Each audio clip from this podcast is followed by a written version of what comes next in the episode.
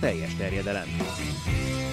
Magyarország első futballpodcastja Baumstark Tiborral és Bognár Domával.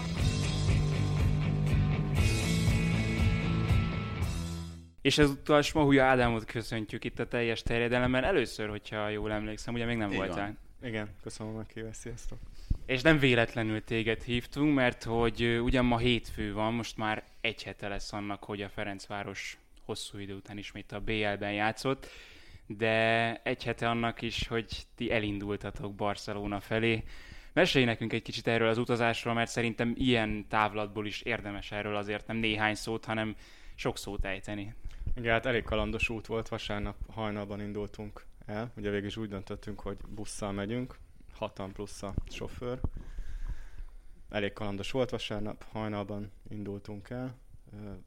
Este aludtunk Bordigérében, ez egy nagyon szép kis olasz tengerparti falu ott a francia határ mellett.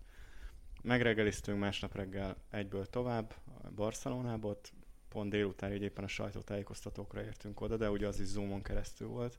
Volt értelme egyáltalán? Jaj, bocsánat, hát nem említettem, hogy a Nemzeti Sport újságírója vagy. Igen. Mellesleg a Spiller TV szakértője, tehát innen a kapcsolat. És akkor milyen volt ez a sajtótájékoztató? Volt értelme? Hát volt azért persze, nyilván sajtótájékoztató mindig van értelme, de így nem volt az igazi persze, így zoomon keresztül. De igazából annak, hogy kimentetek meg, hogy ilyen hosszan utaztatok, most így már aludtál rá párat, azt mondod, hogy megérte, és, és akár szakmai szempontból is volt értelme annak, hogy ott voltatok a helyszínen? Hát szerintem mindenképpen az megérte, főleg ugye a mérkőzés miatt, meg egy betekintést kaphattunk abba is, hogy ott Barcelonában milyen most a, az élet. Milyen? Úgyhogy, hát teljesen ilyen félig meddig ilyen zombi város, tehát nincs kint emberek alig vannak az utcán, akik vannak, ők is csak mennek, rohannak munkába, iskolába, maszkviselést azt ott nagyon szigorú. Olaszoknál is egyébként hozzáteszem, hogy ott mindenki azt, hogy ilyen nagy mediterrán lazosság, de, de nem nagyon komolyan veszik, ha kicsit le van már lógva az orrod alá, akkor egyből szólnak, Igen? hogy, Hú, hogy, na, hogy húz föl. Tök jó.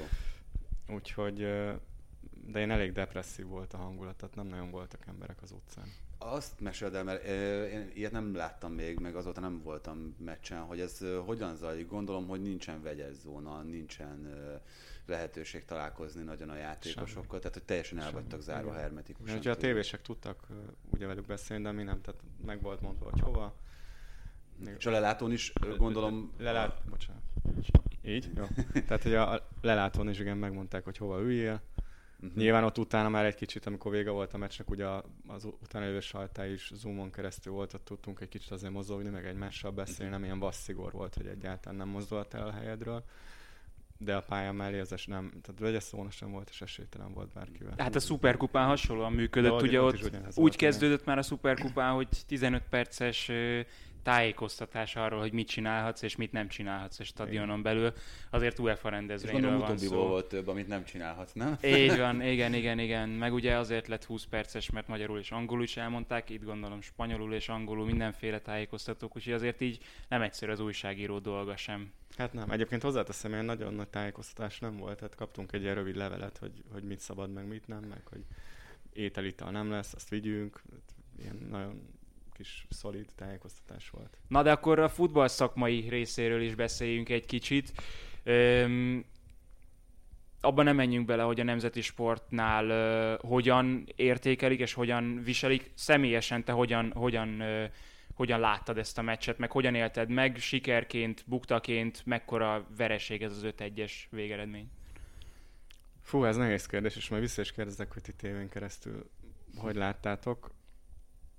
Ketté bontanám, tehát szerintem az első 20 percben, meg mondjuk ugye a kiállítás után abszolút helytelt a Fradi, tehát voltak olyan periódusok, amit én előzetesen nem gondoltam volna, amikor azért úgy megnehezítette a, a Barcelona dolgát. Nyilván ez az is kellett, hogy szerintem a, a Barca sem mindig pörgött 100%-on, meg kicsit, mint a Hát főleg a meccs elején volna. láthattuk azt, hogy Igen, azért minimum méltó rangú ellenfele volt. Igen, a igen, igen, de ez, Fradi. ez nyilván semmit nem volt a, a Fradi érdemeiből, tehát szerintem voltak periódusok, amikor abszolút helytált. Összességében szerintem az 5-1-es vereség se olyan vészes, főleg mondjuk figyelembe véve a másnapi Atletico eredményt. Viszont a Rebrovnak abban igaza volt, hogy tényleg ott 3-1 után, meg a kiállítás után nem biztos, hogy kellett volna még kettőt kapni, de ott, ott helyszínen legalábbis azt lehetett érezni, hogy már elég elfáradtak a, a végére, és ott azért megijött a két csapat közti különbség. Ez a fáradtság, ez a továbbiakban mennyire kell, hogy központi téma legyen, mert vannak itt még nagyon fontos meccsek, például most a Dinamo Kiev elleni. Jobban kell tartalékolni, vagy pedig ez igazából a Barcelona elleni első meccsen még csak ilyen kísérlet volt szerinted, hogy meddig bírjuk ezt a, ezt a szintet, vagy ezt az iramot? Hát nem hiszem, hogy ezzel nagyobb probléma lesz a jövőben, tehát ezzel elfáradnának. Úgyhogy van ez a csapat már annyira profi, hogy bírni fogja szerintem a, a terhelést. És hogyha az egyéni különbségeket nézzük, akkor az a stadionban mennyire volt érzékelhető. Azért ilyen, ilyen dolgokban szokott lenni különbség abban, hogy az ember a stadionban nézi, élőben Ebben nézi. a legnagyobb, nem? Tehát ott látod leginkább ezeket az egyéni kvalitásokat Igen, a most nem akarok neveket vagy párokat mondani, de ezért volt, ahol lehetett igen csak érezni. Hát olyan, ahol nem? Egyébként? Szerintem azért volt olyan is, igen. Vagy ahol kevésbé, akkor inkább így mondom, volt ahol kevésbé. Hát az adja Ez magát nagy- ez nagy szerintem, dolog, hogy hogyha egyáltalán valahol, Igen. valahol meccsben van az ember, tehát hogy Hát ezt ez a legmagasabb első szint. pillanatoktól éreztük, hogy Tokmáknak nem hogy keresni valója van, tényleg hát ő meg abszolút. tehát minimum, ő, minimum ő abszolút meg, méltó igen. ellenfele Igen. volt Pikéknek. Ugye előzetesen is erre épített azért a Fradi, hogy a kontráknál ez a sebesség, ez jól jöhet. A kezdőcsapattal hogy voltál? Azzal egyetértettél, vagy, vagy volt valami, amit, amit nem értettél? Nem, nagyjából én is ezt, ezt vártam. Talán Lovrencsics sem lepődtem meg egy kicsit, hogy nem kezdett, de nagyjából ezt vártam. De visszatérve a Tokmakra, ő tényleg abszolút nemzetközi szintet, ez megint bebizonyosodott, hogy elképesztően jó futballista ezen a szinten. Aztán legalábbis. ki tudja, lehet, hogy ki is szúrják, télen el is viszik, ami, aminek mi már nem annyira örülnénk. Igen. Öm, másik mérkőzés ugye a csoportban a Juventus a Dinamo ellen játszott, ezt Tibi közvetítette. Meggyőzőnek azért nem mondhatjuk a Juventus teljesítményét, főleg a tegnap történtek. Hát Tükrében. igen, ugye itt most a tegnap meg a múlt héten történtek. Egyébként én vártam azt, hogy Veronában nem fog nyerni a Juve tegnap. Láttam most mind a három meccset, ugye a Crotone elleni szenvedést, láttam ezt a Dinamo Kiev elleni meccset, tehát az első félidő az, az benne van mondjuk az öt legrosszabb félidőben, amit életemben közvetítettem. Tehát, hogy egy nyilván ugyanígy, mint ahogy Barszánál mondtad, hogy kicsit lassan felpörgő nagy csapat, vagy egy kicsit akár motiválatlannak is mondható, akik, nekik, akik meg voltak sértődve, hogy itt most Kievben futballozniuk kell. Körülbelül ez, ez volt a, az érzése az embernek, és, és kicsit aztán megsértődtek az egészre, hogy, hogy hú, még akkor nem sikerült gólt rúgni, úgyhogy, úgyhogy ilyen nagyon rossz attitűd volt szerintem a, a Juventus részéről, de egyébként ez egy nagyon érdekes dolog lesz, pont ma fogunk ezzel foglalkozni majd az angol összefoglalóban is, hogy A juventus a juventus persze. Tehát, hogy a nagy csapatok esetében, akik a bajnokok ligájában szerepelnek, hogy nem tudom, hogy ez egyértelműen nagyon nagy hátránya, hogy, hogy ennyire sűrítve vannak a meccsek, és egymás után jönnek, de szerintem az egy érdekes felvetés lehet, hogy ugyan- ugyanezek a csapatok nem nagyon tudnak edzeni most itt szezon közben, viszont a, amit ugye mindig kiemelnek az edzők, az erőléti edzők, hogy az a meccs erőlét, ez a match fitness, ami egyébként borzasztó fontos, és nem szerezhető meg alapozással, meg, meg akármilyen kemény edzésekkel sem, az ezeknél a csapatoknál szerintem hihetetlen nagy előnyt jelent, mert nagyon nem mindegy az, hogy mondjuk Szériá bajnokok ligája, vagy Premier League bajnokok ligája, tehát csak a legmagasabb szinten játszol folyamatosan meccseket. Ez a hosszú katinkás módszer, Igen, ugye így van, így van. versenyekkel készülünk a, a, nagy, a nagy eseményekre. Igen, és azok a csapatok, mint mondjuk az Everton például, akik, akik itt szóba, meg számításba jöhetnek, mint, mint akik odalépnek a legmagasabb szintre, azok lehet, hogy ebből nem fognak annyit profitálni, mint amennyit elsőre gondolt az ember, nem? Én, én ezzel azért nem értek egyet, mert hogyha utána számolsz, lehet, hogy a fitnessben jobban állnak a csapatok, de két, két nap szünet, vagy két edzés a meccsek között gyakorlatilag, vagy maximum két edzés, abból lehet, hogy az egyik regeneráló ráadásul, nem elég arra, hogy taktikailag meg fejben Igen. átválts, és, és, egy, és valahogy a következő meccsre ugyanúgy tudják koncentrálni. És ez Igen, de a erre is- játékosok és az edzői stábra is igaz. De erre is van egyébként ö, példa szerintem, hogy ezt hogyan próbálják menedzselni az edzők. Pont ezen a Dinamo Kiev Juventus meccsen Pirlo egy teljesen más taktikát próbál, vagy nem teljesen más, de egy kicsit átvariált taktikát próbálgatott az utolsó 30 percben. Én a Barcelonánál is éreztem valami hasonlót a, a Fradi ellen, hogy ott is azért Kuman egy kicsit kísérletezősre fogta a, a meccsnek a, a végét. Tehát, hogy ilyet szerintem sokat fogunk látni, hogy az egyébként már mondjuk esetleg eldőlt meccsem, vagy ami, ami már úgy mm, kicsit megnyugtatja a, a nagyobb csapatot, ott, ott gyakorlatilag edzést vezényel majd az edző a, az utolsó 20 percekben, fél órákban. Így volt ez a Barszánál, vagy Hát azt talán kevésbé éreztem, de biztos volt. Inkább az, hogy lehetőséget adott olyan játékosoknak, eddig kevesebb. Hát Dembélé önbizalma. Dembélé. Hát így van, tehát ez, ezek, ezek is mind edzői módszerek, megpróbálod fölhozni a játékost, önbizalmat adni, keretet bővíteni, tehát ugye a bajnokok ligája az, az azért is más, mert ott ugye ötöt lehet cserélni például mondjuk a, a Premier League-hez képest, tehát hogy ott szerintem ostobaság lenne nem kihasználni az ebből ö, szerezhető előnyöket, meg, ö, meg ennek, a, ennek az előnyeit, hogy kicsit bővítheted a keretet, játék lehetőséget adhatsz focistáknak. Tekintsünk előre inkább. Jön most a héten a Fradi Dinamo és a Juventus Barcelona. Azt, azt hiszem, hogy azért az első meccsek alapján nem számíthatunk itt olyan meglepetésekre, mint a Real Madrid Shakhtar féle csoport esetében. De, de akkor 38-szorra is mi lehet a Fradi esélye, vagy, vagy mit látsz ez a harmadik hely, ez reális? Hát ugye azért leszek nagyon kíváncsi erre a meccsre, mindenki azt várja meg azt mondja, hogy ha valahol pontot szerezhet vagy nyerhet a Fradi, akkor egyrészt a Dinamo vele, másrészt a hazai meccsen, úgyhogy ez most ebből a szempontból szerintem egy nagyon fontos meccs, azt én kíváncsi vagyok.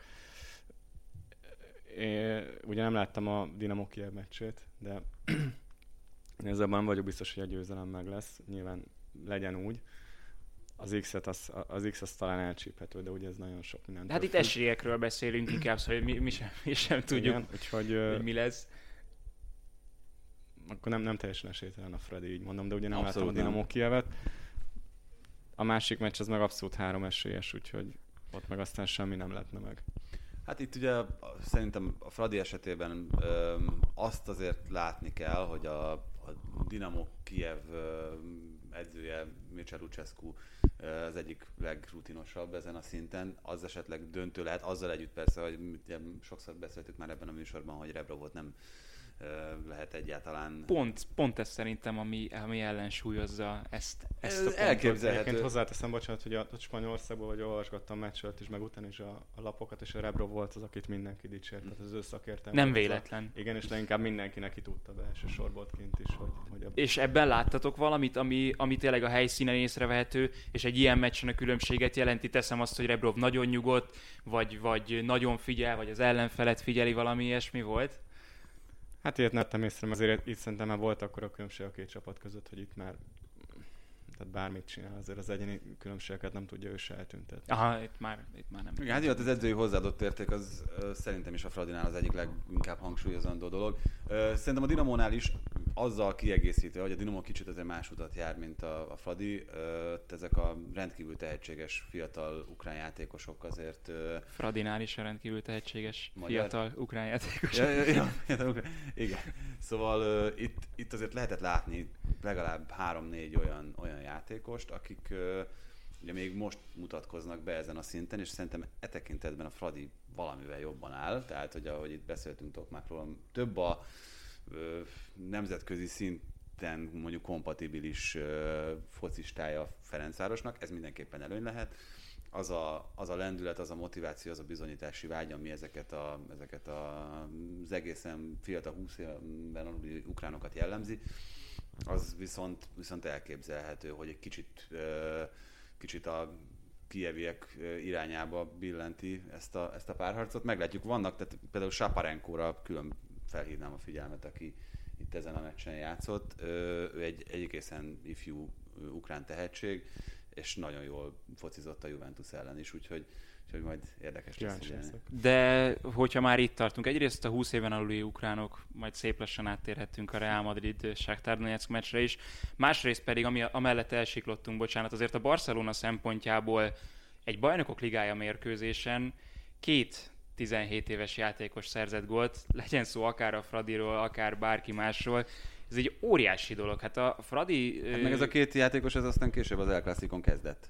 Az, az meg a másik, igen. És igen, igen, igen, igen, volt, igen. Tehát, hogy azért az nagyon, nagyon nem mindegy, hogy, hogy ezen a szinten Kuma mondjuk úgy gondolta, hogy, hogy, hogy ők kellően felkészültek.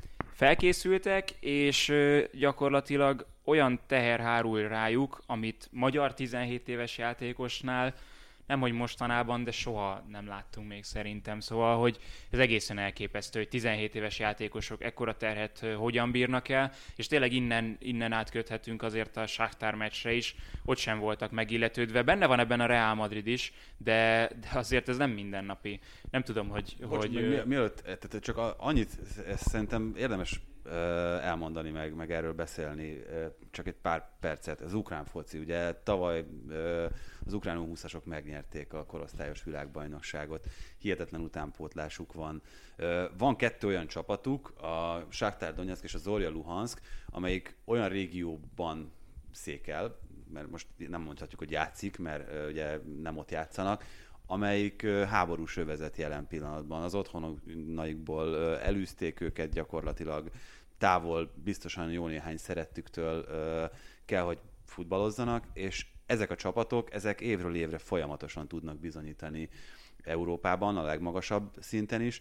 A Sáktár Donetsk teljesen szokványos csapatnak gondoljuk a bajnokok ligájában, és szerintem ez egy egészen bámulatos dolog, meg bámulatos történet, hogy, hogy, hogy ezt az igazán vészterhes időszakot, ezt így át tudta élni az ukrán futball, és itt azért látszik beigazolódni az, amire épít mondjuk a Sáktár hosszú évek óta, hogy nagyon komoly minőséget képviselő brazil játékosokból építi a csapatot, tehát azért látjuk, hogy ebből akkor profitál a, az ukrán futball. Profitál szerintem öm, a Frad is megcélozhatna egy hasonló utat. Ott miután jöttek a brazilok, akik ma, ma már ukránok, onnantól kezdve azért stabil résztvevő volt a, résztvevő volt a Shakhtar a BL-ben, és onnantól kezdve, hogy a BL-ből évről évre rendszeresen bejön a bevétel, onnantól kezdve azért könnyebb utána építkezni, szerintem utánpótlás szinten, meg könnyebb az ország többi részéről megkeresni, felkutatni, beszivattyúzni bocsánat, nem, nem a csak, fiatalokat. Nem csak az, hogy stabil része volt a BL-ben, hanem ha jól emlékszem, de jó, csatok ki, hanem így van. Tehát ez egy sok kis csapatnál az volt, hogy kvázi ilyen pofozógépek voltak a Sáktárnál, soha nem volt Így ez, van, vagy legalábbis nem nagyon volt ez, hanem mindig az volt, hogy mindig ott volt benne a meglepetés, hogy akár a nagyokat is elkaphatja, a szoros meccseket játszik. Hát nem egyszer nem, járt igen. a 16 között Ráadásul, is. igen. Igen, csak mondjuk itt ez a szint, tehát hogy azért, hogy ezt, ezt helyre tegyük, azért a Sáktár az elmúlt 10 évben többnyire brazil korosztályos válogatottakat igazolt le. Tehát nem, nem a, mit tudom én, B-ligában játszó keret 28. tagját, aki ott már nem kellett, meg sehova máshol nem kellett. Tehát, hogy kurens játékosokat igazoltak rendszerint, tehát hogy jó, most hogyha itt a Fradival hasonlítjuk össze, jó ez az irány, de hát mondjuk Izrael nem az a, az a játékos feltétlenül, akit mondjuk egy sáktár megcélozna, mint, mint igazás. Tök jó, tehát hogy én, én jó focistának gondolom, csak ott azért szerintem egy kicsit más szinten gondolkoztak, amikor, amikor csapatot építettek. És most úgy sikerült ez a csapatépítés, hogy a B csapatnak sikerült. Megismertük a Sáktár B csapatát végre. 3 0 félidőt lehozni a, a Valdebebászban, a Reál edzőközpontjában. Itt a Reálnál azt hiszem, hogy a nagyobb képet kell most nézni, és valahogy ebben a nagyobb képbe a klasszikó nem... Ez a három meccs gyakorlatilag együtt a Cadiz elleni hazai vereség, amiről egyébként már beszéltünk a, a múlt héten is így érintőlegesen, aztán jött a Sáktár Donetsk elleni szintén hazai vereség. Zidán nem nyert még, vagy nem vesztett még soha, soha három, három meccs, meccset egymás után, és ezt most sem tette meg a klasszikóval együtt. Tavaly volt egy ugyanilyen időszak a, a Reálnak, vagy egy az elég rövid időszak volt, a Majorkától idegenben kaptak ki, és az óriási meglepetésnek számított. Mi, mi lenne az a történés, ami Zidánt megingatná valójában a pozíciójában? Hát mondjuk, ha most kikaptak volna a klasszikon, akkor azt szerintem lehet, hogy megingatta volna. De Na mindegy. Vagy másra gondolsz? Nem, én, én ezzel nem értek egyet, csak, csak annyi, mert nem a klasszikon teljesen máshogy játszott a Real, mint ezen a két meccsen. Ez, ez gyakorlatilag aláhúzta azt, azt a amit szoktak mondani, hogy kitették a cipőjüket a pályára, és ez, és ez tényleg úgy tűnt, hogy, hogy tényleg csak a cipőjük van ott, egyáltalán nem koncentrálnak, vagy nem készültek föl, és, és ez is fölmerült bennem, hogy lehet, hogy a Reálnál kevesebb volt az idő, és a klasszikó tényleg már ott forgott az edzői stábnál is a fejekben, és inkább arra készültek, mint hogy a, a Sáktár B csapatára figyeljenek, ami, ami talán még érthető is valahol, de hogy itt is mennyire ellentétes félidőket játszott a Real Madrid. Az első játék részben ott, ott nem, tényleg érthetetlen volt, és a második fél időben meg elkezdtek focizni. Nem, tényleg nem értem azt, hogy ezeknél a nagy játékosoknál hogyan működik a fejben ez az egész, hogy átkapcsolnak, hogy akkor most el kéne kezdeni focizni, mert, mert van kedvünk egy kicsit. Én ezzel azért csak részben értek egyet, mert szerintem a klasszikon se játszott jól a, a Real, a Barca sem, tehát egy, egyik csapat sem. Tehát most a Realnak nyilván ezt, ezt el lehet úgy adni, hogy megnyerték és a bizalomlöket, tehát kapnak ettől a, a sikertől, de szerintem nem fociztak jól a klasszikon sem. Nyilván volt egy-két jobb teljesítmény, például a Kroos, illetve megint bebizonyosodott a, a Ramos faktor, tehát aki mondjuk hiányzott a Shakhtar ellen, hogy ő mennyire fontos ember ennek a Reálnak, mert ha ő nincs ott a klasszikon, most a 11 függetlenül is, akkor szerintem nem nyerik meg. Nyilván ezt nem lehet tudni, hogy mi lett volna, ha de annyira erős személy, és már még amikor Ronaldo ott volt, én már akkor mondtam, hogy szerintem legalább annyira, körülbelül ugyanannyira fontos ember a, a Ramos, mint a Ronaldo, és ez azóta is folyamatosan bebizonyosodik, hogy nélküle ez egy teljesen más csapat, mint... Hát azóta még inkább, de hogyha már a személyeknél tartunk, ugye a Shakhtar elleni meccsen ugye ez volt az egyik, amit kiemeltek utána, hogy ha Ramos nincsen, akkor a Real Madridnak borzalmas a statisztikája. Hogyha Marcelo van, akkor a Real Madrid Zidánnal 8-ból 8, nem tudom, tétmeccset elveszített, és most a hétvégén a klasszikó után olvastam, hogyha Mendy kezd, Ferland Mendy ugye Marcelo cseréje, helyettese, vagy most már inkább előtte van a sorban a balhátvét poszton, hogyha Ferland Mendy kezd, akkor meg mindig nyer a Real, és ez tényleg ilyen százszázalékos mutató. Itt mennyire függ az egyénektől az, hogy a Real mennyire játszik jól? Hát én továbbra is a Ramos faktor tudom mondani. Nyilván ezek a sorozatok előbb-utóbb megszakadnak, ki fognak kapni a Mendivel is, fognak nyerni a Marcelóval is. Azért nem, nem feltétlenül azon múlik, hogy akkor most, ha ő ott van, akkor nyernek, hanem akkor, akkor nem. Erre most így ennyit. De azért nem, nem menjünk el a klasszikó mellett ja, szó nélkül. Egy-három a vége. Az biztos, hogy a játék színvonalát tekintve ez egy nem hasonlítható mondjuk a Messi Ronaldo féle klasszikókhoz, viszont pont azért lepődtünk meg, mert mondjuk a védelmek nem voltak annyira erősek, és épp ettől lett magas a játék tempója, nem? Igen, mert pont a végén ugye ezzel a barát hittem, a végén viszont ők már jól, jól védekeztek, hogy jobban, mint, a, mint az elején, de abszolút szerintem jobb, jobb meccs volt, mint amit vártam, én sokkal rosszabbra számítottam, főleg így, hogy nézők se lesznek, egyik csapat sincs csúcsformában, én jobb meccset kaptam, mint amit vártam. Hát az utóbbi időben hozzászoktunk ahhoz, hogy, hogy jönnek a klasszikók, és borzasztóan túltöltik a, a középpálya közepét, a biztonságra törekszik mind a két edző, legyen az Kuman vagy, vagy bármelyik elődje. Most viszont bejött az a számítás, hogyha Zidane föltesz gyors játékosokat, nagyon gyors játékosokat, mint Asensio vagy Valverde, aki szintén szeret föllépni, és az, az talán meglepő lehetett, hogy Modricot a, a kispadra ültette. Szóval, hogy, hogy ez a tempó, ez most kifizetődött, és ezért is jött az első 10 percben már két gól, mind a két oldalról egy-egy, ugye. Igen, ez egy érdekes dolog, ugye beszéltünk erről is már sokat, hogy Ramos szerepét emelte ki Ádám, ami szerintem teljesen jogos. Én az Zidánt is belevenném itt a, a játékba, akiről ugye mondtuk mindig azt, hogy hát igen, amikor nyer a csapata, akkor szerencséje van, amikor meg éppen kikapnak, akkor meg mi mondtuk, hogy rossz edző egyébként. Hát szerintem ő már ebből nagyon régen kilépett, ebből a skatujából, amiben azért még mindig sokan belekényszerítik. Elképzelhető, és ezt továbbra is tartom, hogy mondjuk taktikai szempontból nem ő a világ legjobbja, és nem ő az, aki mondjuk Nágászmánhoz hasonló pontos instrukcióval lát el minden pályára lépő játékost a mozgási területeit, meg a, meg a passzait illetően, viszont szerintem talán a világon a legjobb abban, hogy hogyan menedzseli a játékosait és az ő pszichéjüket. Nem véletlen az, hogy most ugye, ha jól tudom, akkor ez volt a hatodik El Clasico, amit a Barcelona otthonában játszott a Real Madrid, és nem kapott még ki az ő irányítása alatt a, a Madrid hihetetlen, tehát ugye a három bajnokok ligája cím is szerintem leginkább annak köszönhető, hogy elképesztő, hogy ezekre az igazán fontos meccsekre, amiknek a presztízse a legmagasabban van, hogy készíti föl mentálisan ezt a csapatot, és én ezt éreztem ezen az El Clasico is. Egyrészt ugye azt mondod, hogy ez egy rossz meccs lesz, itt nem tudom, hogy még műsorban vagy azon kívül, és nem volt az, úgyhogy nem értesz hozzá.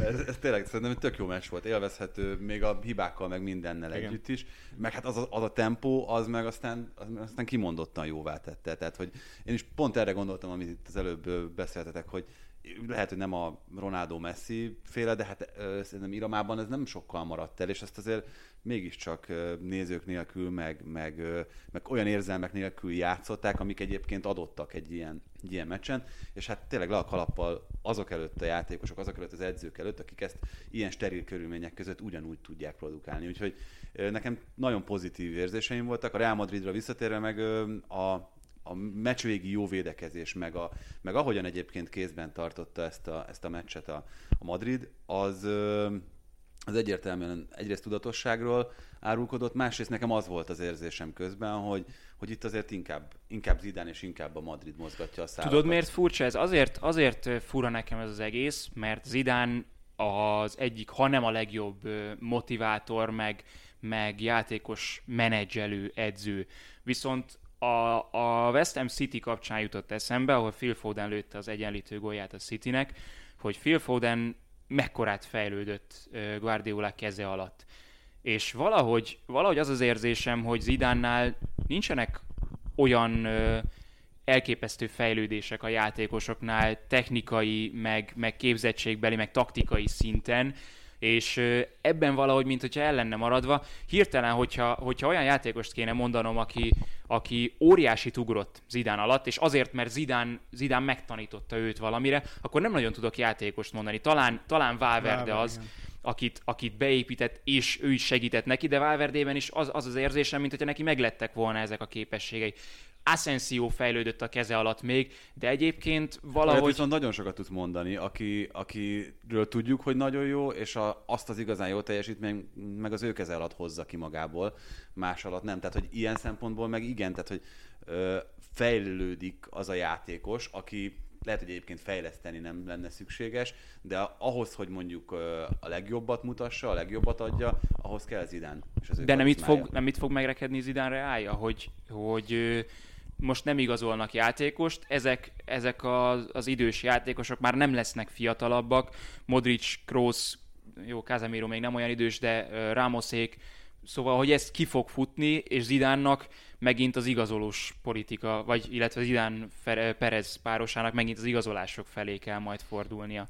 Hát úgy, hogy egyébként ezek az igazolások azért, főleg, hogyha mondjuk ezzára gondolunk, akkor egyelőre Zidánnál nem annyira váltak be. Tehát inkább a régi csapatnak a, a tagjai azok, akik a, a legjobban teljesítenek nála. És ugye nagyon sok ilyen tag van, de arról lehet hallani, hogy jövőre Bappéra és Kamavingára a, az Olin bemegy, és, és ők lesznek ketten, akiket majd elhoz a Real Madrid. Simán lehet ilyen két játékosonként újraépíteni egy csapatot, úgyhogy ez, ez nem annyira aggasztó szerintem, így Real Hát ilyen pénzügyi helyzetben azért én azért én aggódnék, hogy meddig bírja még lennék ezzel én is, igen. Hát itt a Barcelona De... szerintem az, ami nagyon érdekes. Ha már itt beszéltünk a sajtóeseményekről, meg arról, hogy hogyan kezelték a csapatok, hát ez, ez egy nagyon furcsa dolog, hogy elküldik egyedüliként azt a desztet a meccs utáni sajtótájékoztatóra, aki ugye nem beszél spanyolul. Ezt föl akartam hozni, ez annyira gyönyörű téma, hogy, hogy De, ez... Tehát, hogy ez, nyilván, ez nyilván egy ilyen trollkodás a, a klub részéről, nem? Hogy egy hát klasszikó után... egy éve trollkodás vagy ott a Barcelonánál minden szempontból. Hát de ilyet, ilyet nem trollkod. Szóval, hogy, hogy ott vannak rutinos játékosaid, és Serginho Destet küldöd oda, szóval hogy erre valakinek figyelnie kellett volna, hogy bárki mást, bárki mást, csak ne a szerencsétlen Igen, 19 tehát, éves srácot, aki jó, az, az egy dolog, hogy nem tud spanyolul, ez, ez figyelmetlenség. De pontosan ez tudják... Figyelme, ez szerintem teljesen szándékos. Pontosan tudják, hogy meg fogják ö, szivatni őt azokkal a kérdésekkel, amit amúgy is mindenki megkapna. 11-es volt, nem volt 11-es, mit láttál, de miért láttad? És Spanyolországban háromszor kérdeznek rá arra, hogy, hogy biztos, hogy nem láttad? Ő nem nyilatkozik, de miért nem nyilatkozol arról? És a másik szitúnál mi volt szerinted? És oda küldeni a 19, 19 éves játékost. Ennél még az is jobb lett volna, hogyha Fatit küldik. Lehet, hogy ő 17, de legalább neki van ebben rutinja. Desznek Figyelj, önmagában az, hogy egy, egy, egy 0 kilométeres amerikai játékost beküldesz egy, egy Barcelona Real Madrid utáni sajtótájékoztató, szerintem az egy vicc. Nem, tehát hogyha most egy klub sajtóosztályán dolgozol, Akkor... Lenne az utolsó, aki eszembe jut, tehát- igen. Nem, ez, ez tényleg az, a, az az attitűd, Kit hogy, küldjünk, na, csak igen, igen, hogy Igen. miben Igen, tudunk egy igen. igazán nagyot, nagyot uh, trollkodni itt ebben a helyzetben, akkor küldjük el Destet, és szerencsétlen játékos, és most itt tudom, hogy őket nem kell, vagy minket nem kell sajnálni, de szerencsétlen újságírók, nem? Tehát, hogy azért ez, ezt kikérnem magamnak, hogyha, hogyha ott vagyok, hogy nem áll, tehát, hogy Mi is gondban voltunk egyébként, ezt nem tudom, hogy mennyire vették észre a, a nézők a klasszikónál, ugye de ezt angolul nyilatkozott, és Norbi általában spanyolul szokta megkapni, és most is az ottani Ricardo Rossettinek hívják, az egyik legjobb spanyol riporter, neki jutott eszébe hirtelen, hogy hoppá, ez a nemzetközi adásba megy, és akkor gyorsan fordítja spanyolra, amit, amit Dest mond. Ugye ő tette föl a kérdést is, és akkor így sikerült valahogy összehozni ezt az interjút. De, de még ennél a témánál maradva, Messi amúgy sem szokott ö, nyilatkozni, pedig pont ez az a felelősség, ami, a, ami az ő vállán duplán rá, rajta kellene, hogy legyen. De hogyha Messi nem, akkor Jordi Alba, Piqué, valakinek Roberto, ilyenkor igen, oda, bárki. oda kellene lépnie. Busquets szokott egyébként ilyen nehéz helyzetekben sokszor őt szokták küldeni, de igen, bőven lett volna merítési lehetőség. Ennyire idegesek voltak a Barca játékosai, vagy, vagy tényleg Szerintem ez ez csak... nem játékos, nem? Tehát ez nem, inkább szent, klub. igen, ezt inkább a klub részről. Ja, hogy aki oda rángatja Igen, őket, igen, az... igen. Persze. Hát ez ott a, a klub sajtófőnöke szerintem az, aki ilyenkor dönt arról, hogy, hogy kit ö, viszünk. Nyilván itt ilyenkor azért, amennyire láttam, különböző eseményeken egyeztetnek az edzővel, meg, meg, meg sokan beleszólnak ebbe, de nem hiszem, hogy az volt, hogy Busquets azt mondta, hogy "Á, gyerekek, én ezután nem nyilatkozom. Ami, ami szerintem érdekes, meg itt a Barszával kapcsolatban egy, egy ilyen megválaszolandó kérdés jelen pillanatban, hogy ugye azt lehetett olvasni, hallani, hogy hogy Kuman a határozott fellépésével és mondjuk a játékos párti ö, hozzáállásával itt az első hetekben megvette az öltözőt, tehát hogy beálltak mögé többnyire. Csak itt az a nagy kérdés, hogy ha mondjuk nem jönnek az eredmények, mint ahogy most nem jönnek, akkor ezt a hitelességet ezt meddig tudja fenntartani. Tehát, hogy ugye Pikének volt egy elég érdekes nyilatkozata itt közvetlenül a meccs előtt, ami már, már, már ilyen elnöki, tehát volt, volt egy olyan mondata, amiben azt mondta, ha én lennék az elnök, másként kezelném a szituációt. Ja, igen, igen. Tehát, hogy, hogy Elnökösen kikerülte a meccs után az újságíró Igen. kérdéseket, ő már így gondolkodik. Egyébként ismerve a pikét, én nem vagyok benne biztos, hogy előbb-utóbb nem lesz ott, nem is elnök, de valami. Hát én szerintem is ez a cél, Igen, igen, igen, abszolút igen, ez lehet a végcél, csak hát ez, ez úgy azért mm, nyilván fölteszi bennem azt a kérdést, hogy akkor, akkor milyen lehet jelen pillanatban a Barca öltöző, meg milyen lehet a játékosoknak, főleg ezeknek a senior játékosoknak a, a hozzáállása. Már mint mi, ja, hogy a A hozzáállás. Hát, klubhoz, az edzőhöz, a, a klub döntéseihez, tehát hogyha, hogyha Piqué mondjuk ilyen, ilyen önjáró, meg ennyire kontrollálhatatlanul nyilatkozik olyan dolgokat, amik nyilván a klubnak nem feltétlenül válnak előnyére. na pont ez az, ami valószínűleg a Realnál nem történne meg, mert Zidane úgy menedzseli az embereket, de ez lehet, hogy jó irány Kumantól. Ugye arról ő nem tehet, hogy a klubbal összevitázott Messi, Igen. összevitázott már minden második játékos, és nem értenek egyet a vezetése. Kuman a saját dolgával foglalkozik, és azt jól teszi. Hogy azt jól teszi el, hogy a, hogy a gyakorlatilag ilyen azért meredek a párhuzam, azt tudom, de, de, de Mourinhosan a meccs után beleállt ebbe a videóbíró kérdésbe, és ö, megmondom őszintén, na most igen, jöhetnek rám a, a szitkozódások, de én nem éreztem ö, annyira durvának ezeket a, ezeket a döntéseket, vagy nem éreztem akkora tévedésnek. A, a Mundo, a Sport azóta ezt harsogja, és ö, a mai címlapra a Sport kiderítette, Martinez Muneira játékvezető szomszédjával csináltak interjút, hogy, a, hogy Real Madrid szurkol, és az édesapja egy szurkolói klubnak a megalapítója is volt. Szóval, hogy, szóval hogy az, az a furcsa, hogy ebbe Kuman beleállt, és, és fölvállalja ezt a szerepet, Butaság és ez, ezt, ezt így kezelni. Mármint, hogy a Kuma részéről. De ezzel a játékosokat maga mellé állítja, nem? Szóval ezt, ezt te is mondtad, és ez egy jó, jó Igen, dolog. meg másfél most a, de lehet, hogy most erre sem emlékszem jól, tehát az utóbbi években a Barca edzői pont olyanok voltak, hogy ilyen szituációkban inkább visszahúzódtak. Tehát és nem nem távolságot álltak ki, tartottak. csöndbe maradtak inkább, igen, a Kuman pedig pont próbál, az ellenkezőjét próbál csinálni. Ő odaáll, keményen megmondja a véleményét.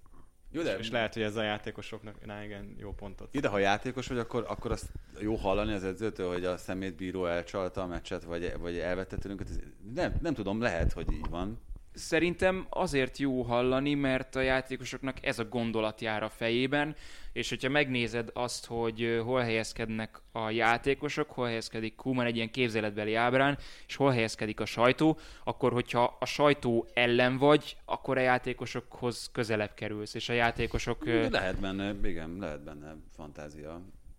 Nem? Vagy nagy hülyeséget mondom? Nem, nem, én is így gondolom, hogy szerintem ez, ez abszolút pozitív a, já- a játékosok szemszögéből, és lehet, hogyha én is messzi lennék, hát csak, tehát akkor, akkor nekem is ez jó pont lenne, hogy, hogy igen, ő kiáll, kiáll értünk. Na de vajon és nem csak az öltözőben mondja azt, hogy milyen hülye volt a bíró, hanem, hanem odáll a sajtó előtt, és ott, és ott is ugyanazt mondja.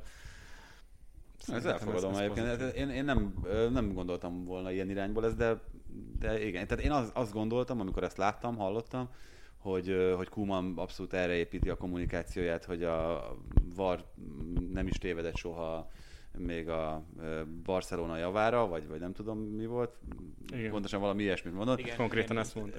Igen, hát, hogy, hogy, hogy akkor, akkor nekem az jutott eszembe, hogy szerintem ez a meccs az elsősorban nem ezen dőlt el, vagy legalábbis nekem ez volt az érzésem, és persze lehet így kommunikálni még akkor is, hogyha, hogyha ezt ő is így érzi, csak nekem ez soha nem annyira szimpi, hogy erre. Szerintem viszont is kíváncsi hogy Domát, ahogy láttad, mert én meg pont ugye hogy mondtad, hogy ráirányította a meccset, én pont azt éreztem, most függetlenül, attól, hogy ez jogos 11-es volt, vagy nem volt jogos 11-es, ezt most tegyük félre, de hogy pont a, előtte volt egy 5-10 perc, amikor a Barca nyomott, a Barszának voltak helyzetei, jött a 11-es, belőtték, és onnan tovább ráirányította a meccset. Tehát szerintem ez abszolút egy fordulópont volt, ezzel én nem értek egyet, hogy nem volt az.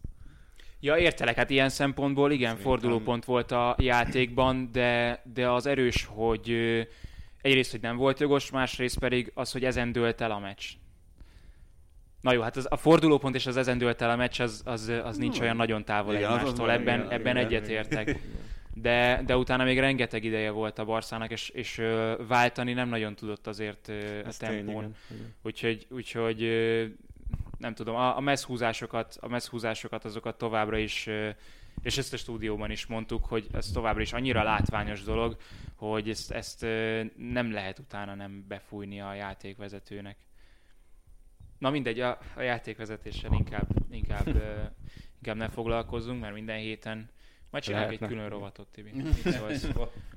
Varos? Egy, egy varos rovatot. Üm, Griezmann-t akartam még szóba hozni, neki, neki mennyit, Igen, pont azt most a neki mennyit Griezmann segíthet is. az, hogyha, az, hogyha ö, Kuman kiáll a média elé, és a videóbíró ellen van, és ö, Griezmannnak ez vajon mennyire esik jól? Nem szóval az el- előbb is arra akartam még kitérni, hogy a Kuman, azt nem értettem a, a meccsben, hogy, hogy miért várt ilyen sokáig azzal, hogy cseréljen, vagy Hú, ez sok helyen bármi, volt. tehát 81. egyszer, egyszer, igen, tehát egyszerűen nem is értettem, hogy, és voltak olyan játékosok, akiket be lehetett volna hozni, és lehetett volna variálni, és egyszerűen valamiért a vé- végsőkig kivárt, ezt abszolút nem, nem értettem, nem tudtam hova tenni. Például griezmann Hát például Griezmann-t is, igen. és ő tud újat mutatni ebben a játékban, vagy szóval most már azért túl vagyunk annyi meccsen, ami ad nekünk mintát, és Griezmann akár kezdőként, akár csereként eddig nem, Igen, ezt nem mutatott el. nem nagyon tudom hova tenni, hogy neki, neki miért nem megy ott a... Egyébként ugyanez a Coutinho, vagy nem pont ugyanez, más, de kicsit hasonló, hogy őt sem tudom megfejteni, hogy miért nem megy neki igazán a Barszába úgy, mint máshol. De a Griezmannra ez hatványozottan igaz. Szerintem itt, itt, az is benne lehet, hogy igazak lehetnek azok a plegykák, hogy őt a messzivel nem teljesen találja meg a közös hangot, és ezáltal nem is érzi ott igazán jól magát. Előbb, gondolom most már Kuman is érzi, hogy hogy van ez a fesz, ha van ez a feszültség, nem tudom, hogy van-e, de hogyha van, akkor ezt nyilván ő is érzi. Ezért ad neki kevesebb lehetőséget, tehát szerintem neki most az önbizalmával ott lehetnek. Hát Hát azzal ne lehet, hogy az önbizalom rossz szó, de hogy Hát az önbizalmával, azzal a nyilatkozatai igen, alapján tehát nincs nem az gond. önbizalmával, de hogy De Szerintem- azért, azért más szinten, más szinten Más szint, vannak, igen, de a, mármint a formát tekintve ebben, a, ebben az idényben. Coutinho megsérült, ugye? Úgyhogy Igen. Ez, most ez viszont nem jó hír. ő a is kihagyja. Tehát ti hogy látjátok egyébként ezt a Griezmann témát, mert ez nagyon sokat szoktam gondolkodni, hogy vele mi lehet a, a gond a Sociedadban és az Atletico is kimondottan. A, a jobb oldalon nem érzi Jó, jól magát, ez egyértelmű. Griezmann középcsatár, és ö, és Kuman eddig főleg a jobb oldalon néztem meg a 4-2-3-1-ben, és még akkor is, hogyha, hogyha kap egy kis légteret, középre mozoghat, akkor sem akkor sem mozog otthonosan. Hogyha ő térképét nézed az egyes meccsekről, akkor valahogy mindig a jobb oldalra szorul, és neki ez, neki ez nagyon nem áll jól. És ö, lehetne egy ilyen Suárez-Messis kapcsolat közte és Messi között, itt viszont már az jön a képbe, hogy valahogy ők nem érzik egymást Igen. a pályán, és ez, és ez teljesen megöli ezt az egészet. Hát nem tudom, nem látom azt a, azt a ö, viszonyt, ami, vagy azt a nexust, ami igazából Messi meg, meg Griezmann között van. Én ugye még mindig leginkább azt látom erősnek, hogy, hogy vannak olyan játékosok, akikkel Messi szívesen játszik együtt, és azokkal nagyon harmonikus az együttműködés, mint ahogy Suárezzel az volt hosszú éveken keresztül. Ez a kémia szerintem nincs meg kettőjük között. Hogy még vagy, vagy, vagy egyáltalán, az, az legkésőbb szerintem ebben a fél szezonban el kell, Csak hogy ennyi idő nem volt elég akkor. Igen, hát jó, most nyilván ez egy kicsit más helyzet, meg más felállás Suarez távozása után, meg mondjuk azzal, hogy Fati lényegében ö, alapemberé lépett elő most ebben az idei Barcelonában. Egy kicsit más szerintem a viszonyrendszer, ö, amiből még akár kiépülhet valami, de hát ö, egyelőre nem úgy tűnik, hogy Kuma mondjuk olyan, nagyon erőteljesen Griezmannra építené ezt a Barcelonát. Hát sőt, Sőt, igen. miből lett a gól a klasszikon? Jordi Alba megindul a gyors vonat a szélen, és Messi adja, és utána gól. Sakmat. Én azt, tehát ez, ez egy nagyon érdekes dolog, meg egy érdekes Én azt nem tudom, meg azt nem látom, hogy szerintem bármekkora király is Messi, egyszerűen nem lehet hosszú távon arra, arra csapatot építeni, hogy majd ő mindig megoldja. Tehát, hogy kéne, hogy legyen azért valami fajta, és én nem látok B-tervet a, a Barcelonánál. De, de ez mondjuk már így van nagyon hosszú ideje, Régóta, igen. De, de, de hogy ez azért nem fog mindig működni. Mert lesz egy csomó meccs egyébként, amit Messi majd megnyer a csapatnak, de lehet, hogy pont az ilyen egyébként legmagasabb presztízsel bíró, meg legkomolyabb minőséget képviselő csapatok ellen ilyeket, meg aztán nem fogja meg. Én pont most Kumannál látom azt, hogy a Messi függőség az a, az a legkisebbre csökkent az utóbbi években, és voltak olyan rossz meccsei már Messinek idén, amit megnyert a Barcelona magabiztosan. Coutinho például... Voltak? Melyikek? Több is volt. Hát most nem kezdem el keresgélni. Jó, el, el, Öm, neked, többet láttál, mint én, csak én nekem nem, nem volt ez az érzésem. Amikor, de mondom, én kevesebbet láttam a Barcelonát, most a, a, El Clasicon, meg a Fradi elleni meccsen láttam, ott, ott nekem azért ez volt többnyire az érzésem. Most Coutinho és Fati fontosabbnak tűnt. Bocsánat, a, a 4-2-3-1-ben öm, Fati az, aki, aki bejebb mozog egy kicsit a félterületbe, Alba érkezik, és ott nem feltétlenül kell Messi ahhoz, hogy, hogy ez a kombináció ez működjön, és Fati helyzetbe tudjon kerülni. Persze Messinek a passzai, meg a látás az még mindig zseniális, és sokkal több helyzet van a Barszánál, hogyha ő is a pályán van, de ez az alapjáték, ez az első néhány forduló tapasztalat alap- alapján működik, és ez nem feltétlenül kell Messi. Vint kéne egy jobb oldal is, hogy, hogy több legyen a, a variációs lehetőség. Öm, elszaladt az idő, úgyhogy, úgyhogy a Premier League-re is ö, fordítsunk egy kis figyelmet, mert volt egy rangadónk, bár lehet, hogy ez erről egyáltalán nem kellene beszélnünk. A múlt héten azt, azt mondtam neked, vagy nem csak neked, László Ági volt itt, ugye, és azt ecseteltem, hogy mivel a United védelmét sem érzem olyan erősnek, és a Chelsea-nél is ugye ezek a gondok, na majd itt lesz egy jó kis, jó kis gólzápor. Hát, az nem lett, és akkor enyhén fogalmaztam. Akkor még nem tudtad, hogy Eduard Mendy lesz a Chelsea kapus. Így van, Eduard Mendy lesz a Chelsea kapusa, illetve Lampard a meccs utáni nyilatkozatában mondta, hogy ö, a Ez a szoros, menetrend, szoros menetrend ö, jele ugye a, a gyenge teljesítmény a támadó harmadban. De azért itt az is benne van, hogy Havertz, Werner, új játékosok, időt kell még adunk nekik? Hát van, tehát egy, egyrészt az, amit, amit Lampard mondott, az, az igaz egy oldalról, tehát elképzelhető, hogy mondjuk a csapatoknál a fáradtság az leginkább a kreativitás hiányában, meg mondjuk a, az előjátszók frissességének a hiányában fog inkább jelentkezni. De én sokkal inkább abban látom ennek a, ennek a fejlődésnek a magyarázatát, hogy mondjuk hogyan lehetett ez a meccs 0-0, hogy ö, azért kicsit, há, én azt mondom, hogy hála az égnek kezdik behúzni a, a kézi. Én utálom azokat a meccseket, amik, hogyha mondjuk ezek egy nagy számban jönnek, hogy 8 meg 9 gól, mert az, az, ilyen, az ilyen rendszerhiba minden esetben. Tehát, hogy mint az olasz futballnak a szerelmese, én azért, azért szeretem, hogyha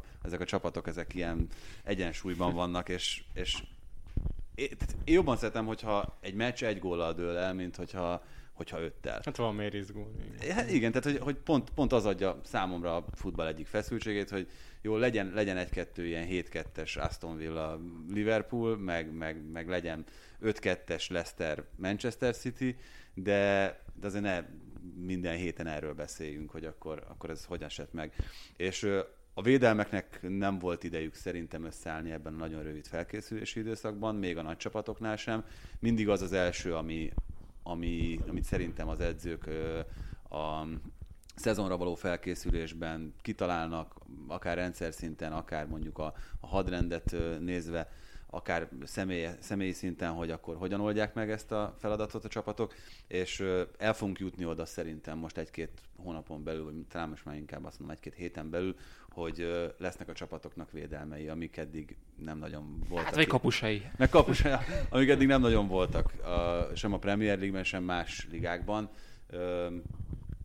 Értem, hogy, hogy nagyon sokan szeretik a magas gólátlagot, meg a nagy gólszámot, meg hogy az a foci lényege. Tibi, nem, akkor, értek, akkor nem értek egyet velük. Neked most, neked most La Ligát kéne nézned. Hát sajnos az Tegnap... időm, időm nem engedi, Tegnap például. Na mindegy, ilyen, ilyen csapatokból van rengeteg. Itt jut eszembe egyébként, hogy Messinek is volt egy zicsere, visszatérünk egy fél pillanat, csak Messinek is volt egy olyan zicser, amikor Courtois óriásit védett, az óriásinál is nagyobbat, és, és azt például nem nagyon említették egy meg a... Talán, ugye? Igen, igen, igen, igen, nem nagyon említették meg a, a nyilatkozatokban, hogy lehet, hogy az ilyet ö, ki kell használni. Volt még bőven érdekes ö, esemény itt a United és a Chelsea meccsén. Ö, Mendy mellett például itt egy, itt egy szóval azért kitérnék a videóbíróra, és ö, az nagyon furcsa volt, hogy, hogy Maguire ölelését nem fújták be, vagy nem vették észre a Spilicuétán, mi, mi lehetett a, a mögöttes gondolat? Tényleg az... Hát észre, észrevették, ez egészen biztos. Igen, Úgy ítélték meg, hogy nem volt kellően erőteljes ahhoz, hogy mondjuk ez 11-es legyen, ami számomra is különös, de hát épp elég ideje figyelem az angol játékvezetők működését ahhoz, hogy ne lepődjek meg ilyen döntéseken. Nem, tehát tök egyértelmű szerintem. Ért, igen, én is értettem. Tehát az, hogy a keresztben nyúl megragadja a kulcsontját, és, és lerántja az ellenfelét, az, az, az a 11-es definíciója nálam, de hát nem tudom. Tehát most ez, ezen azért kár szerintem lamentálni, mert egyrészt ilyen esetből minden héten van, leg, a legfeljebb nem rangadót dönt el, meg hát nem tudjuk, hogy akkor, akkor mi lett volna, hogyha ezt... ezt valamit, valamit ki kell találnunk a videóbíróra, mert... El kell törölni. Nem, nem, nem. Én 30-szor megyünk bele ebbe a beszélgetésbe, de valamikor valamit tényleg ki fogunk találni.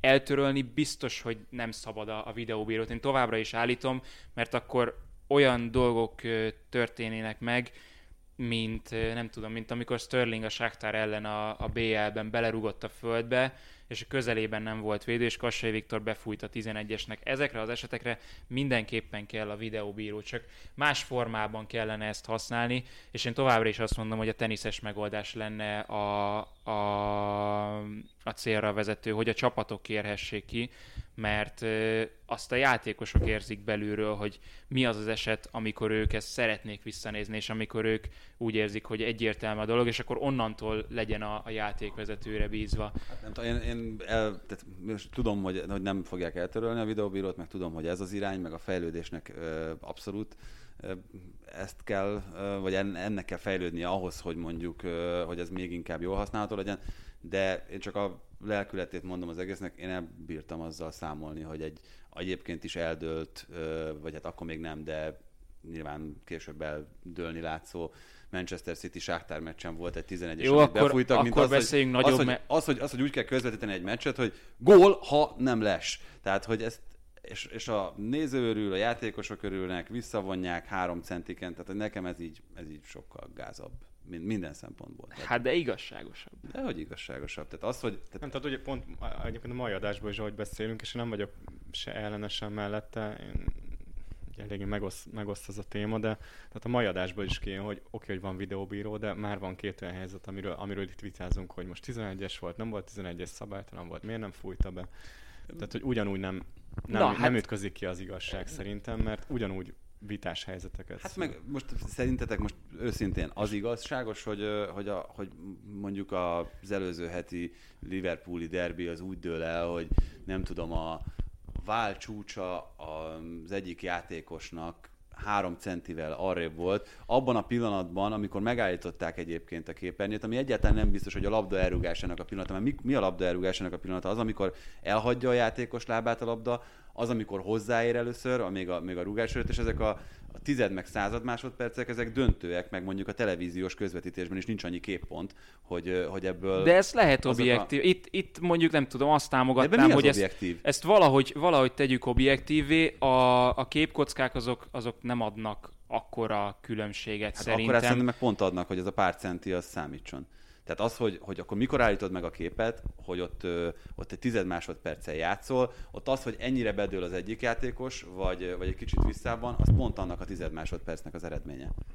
Én, én azt támogatnám, hogyha a lábukat néznék, és az már, már egyel, vagy pontosabban a lábfejüket, bocsánat, és akkor az már egyel tisztítaná az egészet, viszont a, kép, a képkockáknál tényleg csak a, a leggyorsabb játékhelyzetekben érzek különbséget, és ez a visszajátszásokat nézve, ugye amikor így váltogatják a képkockákat, a, azért a leseknél, lehet az a leseknél a játékhelyzetek 90%-a lehető leggyorsabb, mert a védő kifelé mozog, a támadó meg befelé. Tehát, hogy ott, hogy tized másodperc alatt mekkora elmozdulás történik, az...